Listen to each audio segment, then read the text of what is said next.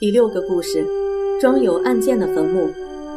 秦始皇活的时候惊天动地，死后的坟墓同样惊世骇俗，不同凡响。我曾经看见一位脾气火爆的老师，大声呵斥一群上课老是喋喋不休、交头接耳的学生：“谁在讲话，就用胶带封住你们的嘴巴。”我们知道，这样的老师一点也不可怕，他只是想吓唬学生，让他们用心听课罢了。秦始皇做了许多前人所不敢做的事，当然有人会批评他的。如果你生在那个时代，说不定也会这样做的。可是他的丞相李斯却告诉他，对于那些乱说话的人，如果不禁止，就会降低皇上的威信。秦始皇立刻做了一个可怕的决定，他没有用胶带把批评者的嘴巴封起来，而是下令把那些人给活埋了。他还下令。除了有关医药、种植、卜卦和法令的书籍以外，其余的书籍统统烧掉，免得人们看得多了书还会议论纷纷。自那时候起，每个人都噤若寒蝉了。如果有谁再敢高谈阔论，他的朋友一定会警告说：“嘘，你难道不怕被活埋吗？”从前春秋战国时代，许多聪明人提出不同的精彩的主张。彼此辩论的面红耳赤的情形就不再出现了。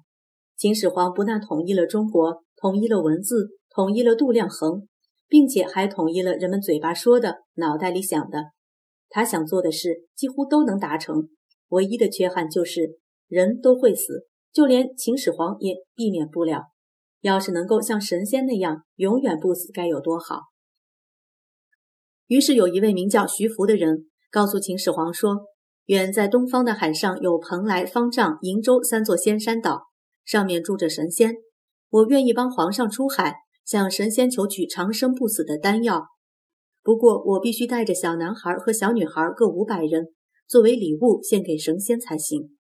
对于秦始皇来说，这份礼物实在不算什么。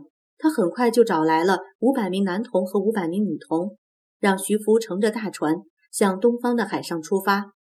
可惜他们一去就无影无踪，再也没有回来。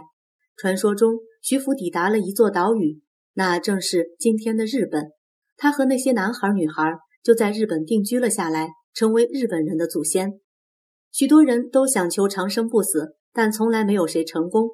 许多人也相信人死后还会有思想。秦始皇大约也相信这回事，因此他早在统一六国之前，便开始为自己建造一座坟墓了。他的坟墓不是你想象的那样，挖个小坑，竖起一块墓碑就行了。他是大皇帝，所以要活着惊天动地，死了大肆铺张。这座坟墓建在骊山，它的外表像一座林木茂盛的山丘，面积足有两平方公里大。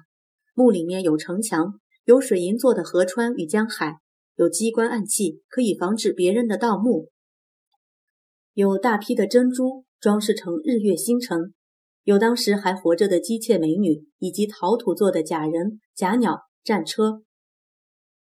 中国人很早以前就有用活人陪葬的习惯，后来觉得太残忍，就做成假人陪葬死者，称作俑。秦始皇陵墓里的俑是用陶土做的，它们约有一百八十厘米高。战士们分为步兵、骑兵、卫兵等，每组手执武器。驾着四匹陶马拉的战车，后面跟着十二名步兵，雄赳赳、气昂昂，仿佛临阵待命的模样。在数以千计的兵马俑身上，我们可以发现，他们的表情、发型、服饰、姿态都不尽相同，甚至还分辨得出谁是北方人，谁是南方人。为了建造这座人类历史上最大的陵墓，当时发动了七十万人，花了十九年才完成。两千多年后，人们无意中发现了这座陵墓，它的规模让全世界的人都大吃一惊。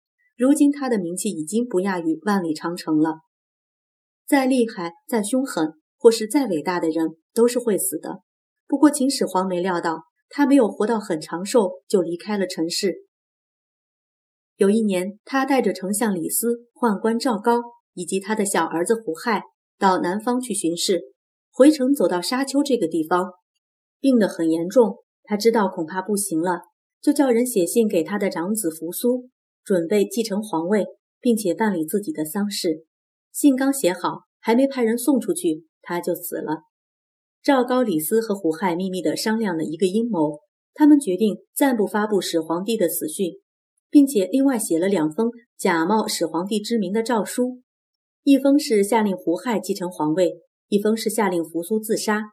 于是扶苏就被迫自杀了。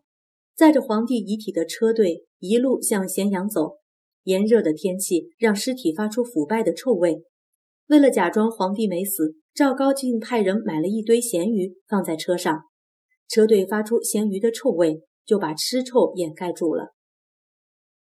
我们猜想，秦始皇如果真有灵魂，一定觉得和那些臭咸鱼为伍，实在窝囊极了。胡亥回到咸阳，成了二世皇帝。可是他既没有聪明才智，又好吃懒做，而那位赵高更是糟糕透顶。他怕丞相李斯会妨碍他的专权跋扈，就阴谋陷害李斯。他的诡计是这样的：一面怂恿年轻的二世皇帝尽情享乐，并说尽李斯的坏话；一面又私下要李斯去劝皇帝不可以吃喝玩乐。当李斯的劝言惹恼了皇帝时，赵高就建议皇帝把他杀掉。赵高的诡计最后得逞了，李斯被处死。他临终前非常后悔自己当年为何不做个平凡的人。赵高为了建立自己的威信，要别人都信他，就安排别人在皇宫的朝会上把一只鹿献给皇帝。不过他说这是一匹马，皇帝奇怪地问：“这明明是鹿，怎么会是马？”赵高说：“不信的话，可以问问大家。”于是官员中有人说是鹿，有人却偏说是马。不久之后，那些说是鹿的官员全部遭到迫害，从此再也没有人敢反对赵高了。从前商鞅建立权威的办法是立木为信，现在赵高建立权威的办法是指鹿为马。你想结果会不会一样呢？赵高后来把二世皇帝也逼死了，不过三世皇帝却把赵高给杀了。说来听听，你认为秦始皇的大坟墓有什么用处？如果真有长生不死的仙丹，你愿意吃吗？